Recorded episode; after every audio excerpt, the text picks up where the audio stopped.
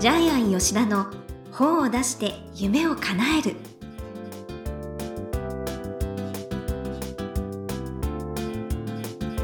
こんにちは倉島真帆です。ジャイアン吉田の本を出して夢を叶える。ジャイアン今回もよろしくお願いします。はい、よろしくお願いします。ジャイアン最近沖縄の別荘 DIY したそうですね。はい、あの沖縄の別荘でですね、出版コンサルを毎月やってるんですけえども、ー、いいな沖縄、はい、えーっと別荘購入して6年経ちました。はい。で、えー外壁にカビが生えたりですね、沖縄は雨が多いので、あ、はい。はい、で赤瓦がですね茶色く変色してきたえり、ー、6年で、はいはい、ベランダとかデッキとか白いペンキ塗ってるところが全部剥げてきたり、はい。で業者さんに見積もり出したらですね40万かかるって言ったんですよ。はい。2社見積もり取ったら40万だったんで。あそれぞれが。でまあえー別に外壁のカビ落としの自分でできると思って、えースライムパンチっていうですね 皆さんスライムパンチすごいですよ。これ塗ったらカビが全部 一気に取れて。ですねあ。らまうあの通販で売ってるんですけど深夜番組で。はい。それからはい。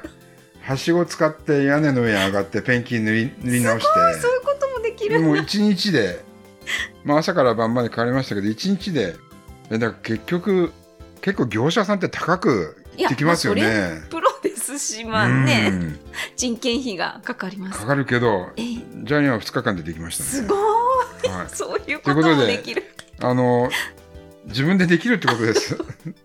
じゃあね、はいた頼む前にちょっと自分で考えてみようというところですかね。はい、わかりました。ということで、ジャイアン吉田の方を出して夢を叶える。今回もよろしくお願いします。はい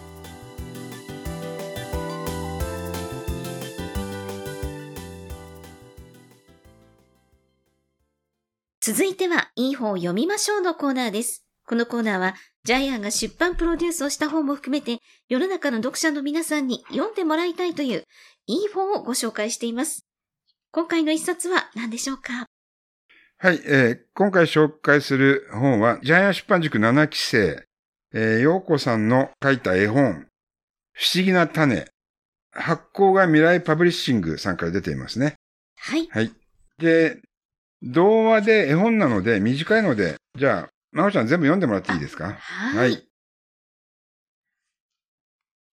不思議な種。雲の上にお化けが住んでいます。お化けたちはお日様でカリカリになったかぼちゃの種を食べるのが大好きです。暖かくなってきたある日、お化けたちはかぼちゃの種をまきに出かけます。どこに種をまこうかなあれ？種を落としてしまいました。お化けは気がついていません。あネズミさんが種を見つけました。ネズミさんはその種を持って帰って家の近くに巻きました。何日か過ぎると小さな芽が出てネズミさんの家を乗せて、どんどん大きくなりました。そして、どんどんお日様に近づいていきます。黄色の大きな花が咲きました。でも、あっという間にしぼんでしまいました。毎日毎日、お日様とお月様が、かぼちゃが大きくなるのを見に来ました。大きなかぼちゃを見たうさぎさんはびっくり。かぼちゃがたくさん実ったよ。うさぎさん、どうぞ。わーい、ありがとう、ネズミさん。これから忙しくなるぞ。穴を開ける名人のキツツキさんが言いました。キツツキさんが、カッカッカッと、かぼちゃをつついて、ほーら、かぼちゃのランタンの出来上がり。そして、かぼちゃの中からたくさんの種が出てきました。かぼちゃの中は暖かくて気持ちがいいんだ。お化けたちが嬉しそうにかぼちゃの中に入っていきます。ネズミさんの家に招待されたうさぎさんは、かぼちゃのスープを作ってやってきました。とっても美味しいね。甘いかぼちゃのスープで、ぽっかぽか。ネズミさんの家の窓から外を見ると、かぼちゃ色の明かりがたくさん見えました。そう。今日はハロウィンです。最後はとってもいいですね。はい、おしゃれで。はい。はい。で、えージャイアンは童話作家なので、あの、童話に対していろいろアドバイスや意見を言いたいんですけども、もうこの本はこの本でもう完成されていますので、中身に関しては、あの、言及しませんけども、そう、絵もね、肌陽子さんがはい、自分で書いてますね。れてるんではいす。ね。かわいいです。で、もし皆さんが童話書くときに、じゃあどういうふうに登場人物を設定したらいいか、ストーリーを設定したらいいか、ことに関してちょっとですね、えジャイアンからのアドバイスを申し上げますと、えっと、まず、あの、今回の登場人物は、主人公はお化けですよね。はい、お化けには必ず名前が実は必要なんですね。名前がないと象徴になってしまうので、あの、桃太郎の始まり、昔々あるところにおじいさんとおばあさんがいました。これは象徴としてのおじいさんおばあさんになってしまうので、はい。はい、名前がないと、結局その主人公の活動がなくなってしまうんですよ。ですから、おば、お化けを作ったら必ずそのお化けに名前をつけるのと。あと、とに、特にですね、お化けはお化けの能力が必要なので、例えば消えるとかですね、空を飛ぶとか、瞬間移動するとか、こういう特別な能力を作ってほしいんですね。で、もう一つ大事なのは、ジャイアンはしょっちゅう言ってるのは、特別な能力の反対の能力、異能力、異なる能力なんですけども、はい。えっ、と、何か失敗をする能力、普通ではありえない能力を、え主人公のお化けに付加して付け加えてほしいんですよ。え、じゃあすごい能力と、あと失敗す失る。敗、失敗するというか考えもつかない。例えばこのお化けは、とにかく何でも落とします。物を落としますみたいな。今回もかぼちゃの種を採取したのに落としますみたいな、ねというような特殊な能力だけども異なる異能力。で、もっと究極に言えば、その異能力によって、えー必ず何かを落としたり忘れたりする、〇〇お化けちゃんの落としたことによって事件が解決できて、なんかおっちょこちょいそうです。はい。で、また落とすことによって事件が解決する。これが童話のセオリーなので、そのセオリーにしたらですね、また違った展開が見えてくると思いますね。へえ。それからネズミさんもやっぱり名前がないので、やっぱりこれも象徴化された単なるネズミさんになってますけどね。はい。えーで、この植えたかぼちゃの芽からですね、ものすごく大きなかぼちゃのつるがどんどん増えていって、はい。お日様まで向かっていくわけですよね。えーで、通常こういうことは起こらないので、もし、あの、えー同じような原稿を書くときには、不思議なことが起こるための条件というのが必要なんですよね。例えば、ジャイアンが書いた童話で、園芸ロボットが公園の花壇を、えー花を植えたりしている園芸ロボットがいきなり親探しをするんですけど、はい。その時には頭の中にホウセンカの種が飛び込んで、いきなり自分の親を探し始めるんですね。こういうように何かきっかけが欲しいんですよね。あだからいきなりあの、かぼちゃの種が、ジャックと豆の木みたいに大きくなるんだったら、その必然性をちょっと作っていただきたいなというふうに思います。ーで、あと、、花が咲いて実がなるっていうのは、これは、ストーリー展開的にはいいんですけれども、ええ。逆に花が咲かない、実がならないっていう、ピンチの設定を乗り越えるのが面白いんで、ああ、そういうのもありなんですね。はい、そうですねだからそれがないとなかなか読者が応援できないんですよね。応援、うん応援して、花が咲け、実がなれって読者に言わせるような設定が必要なんですけども。ああ、じゃあなんかハラハラドキドキそうですみたいな。で、ジャイアンが書いたあの、植物とお話ができるモーリー先生の誕生日も、桜の花が咲かないっていうことでモーリー博士が、あの、原因を突き詰めるんですけどどうしたんだろうはい。っていう。だから、あの、そのまま花が咲いて実がなって、えええーみんなで美味しくご飯を食べるのでもいいんですけども、できたら、花が咲かない、実がならない、どうしたらいいか。そこでおばけちゃんやネズミくんが頑張って力を合わせて何か達成した方が読者はその世界にのめり込んでいけますようね。んはい。そういうストーリーもありですよね。はいそうへええっと、こういう形でですね、実は乗り越えられない壁を作った方が読者は、えーストーリーの中に没頭できるんですよね。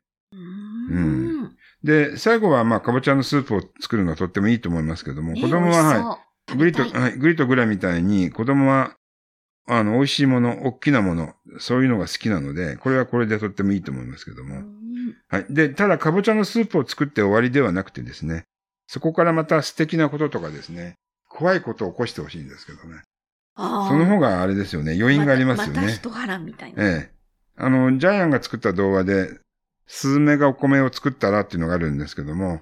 最後は、えーお米を食べるスズメが、お米を作ったら不思議なお米ができて、それで餅をついて食べたらおじいちゃんとおばあさんが若返るみたいなですね。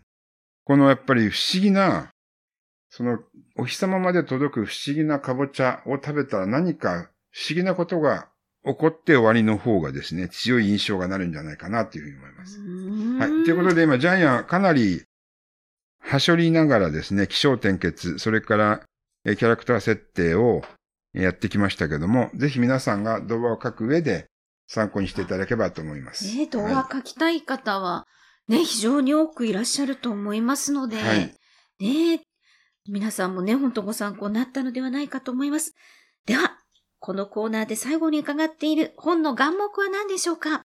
はい、えー子供の欲求に応えよう。はい、子供はですね、はいこれはジャイアンが思ってることですけども、原始的な生き物です。お腹が空いたら、もうお腹が空いた。まあまあそうですね。はいはい本能をね、そのままトイレ行きたかったらトイレ行きたい。すよね。はい。その、その時その時の気分で行動するんですよね。はい。だから大人よりも扱いづらいんです。で、童話の、ほもう絵本も最初の1ページ面白くなかったら投げ捨てるんです。大変なんです。1000円で買った本、確かに。もう1ページ目開いて面白くなかったらもう二度と開かないんです。で、そういう子供たちが何にじゃあ食いつくかというと、まあグリとグラみたいに超巨大な卵とかですね。それを料理するとか、美味しいとか、あるいは一面の花畑とかですね。あとスーパーカーで速いとかですね。あるいはものすごい高いところに行くとかですね。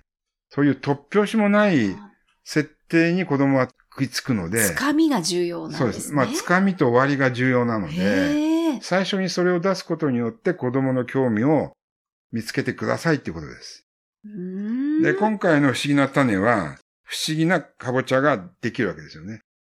はい。ですからね、最初つかみはね、だ、お化けたちがね、カリカリになったかぼちゃの種を落としてそうです。しまうと。だからた多分、太陽の光で何かエネルギーが入って、かぼちゃの種がカリカリになって、不思議な力がや宿ってるわけですよね。うんはい。なんかつかみはね、うん非常に面白いなと。そこら辺をもうちょっと膨らまして書いてもらったら、不思議なかぼちゃがどんどんできていくところに子供たちはワクワクするんですけどね。うんはい。まあ、はい。かぼちゃもまあ巨大にしてもよかったかもしれないですああね。、ね、まあ、さらに、さらに良くするには、そうですよねということで、ね、いろいろアドバイスいただはい。きましたが、あの、本当この絵本自体もね、すごい本当にうん本まあ、これは子素敵供、な絵で、かなりえグレード、対象が低い子供向けなんで、これでいいと思いますけども。うんうんはい。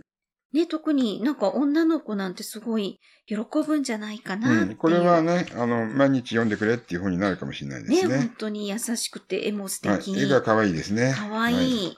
はい。なので、ね、ぜひ皆さんも手に取ってね、いただきたいです。ということで、いい本読みましょうのコーナー。今回は、不思議な種、肌陽子さんの一冊をご紹介しました。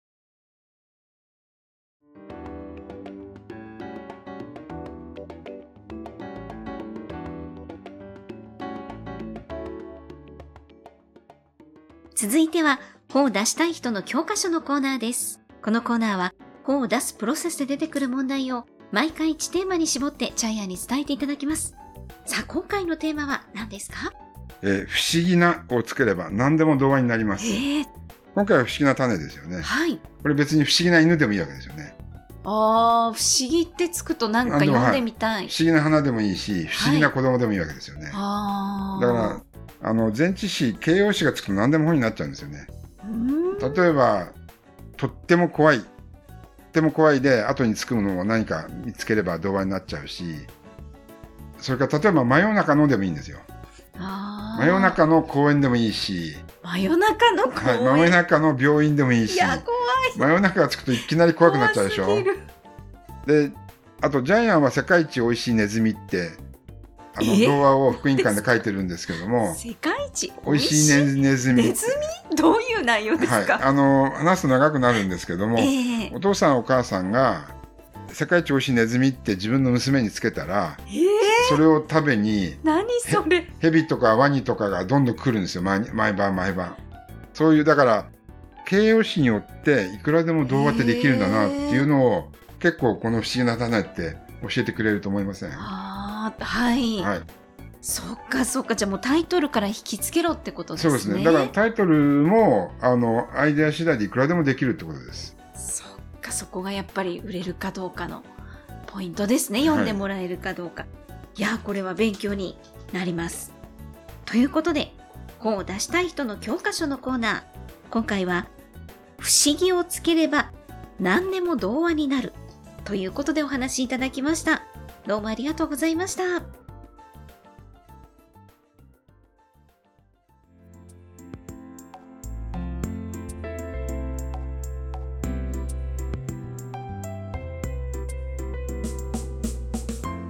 ジャイアン吉田の本を出して夢を叶える。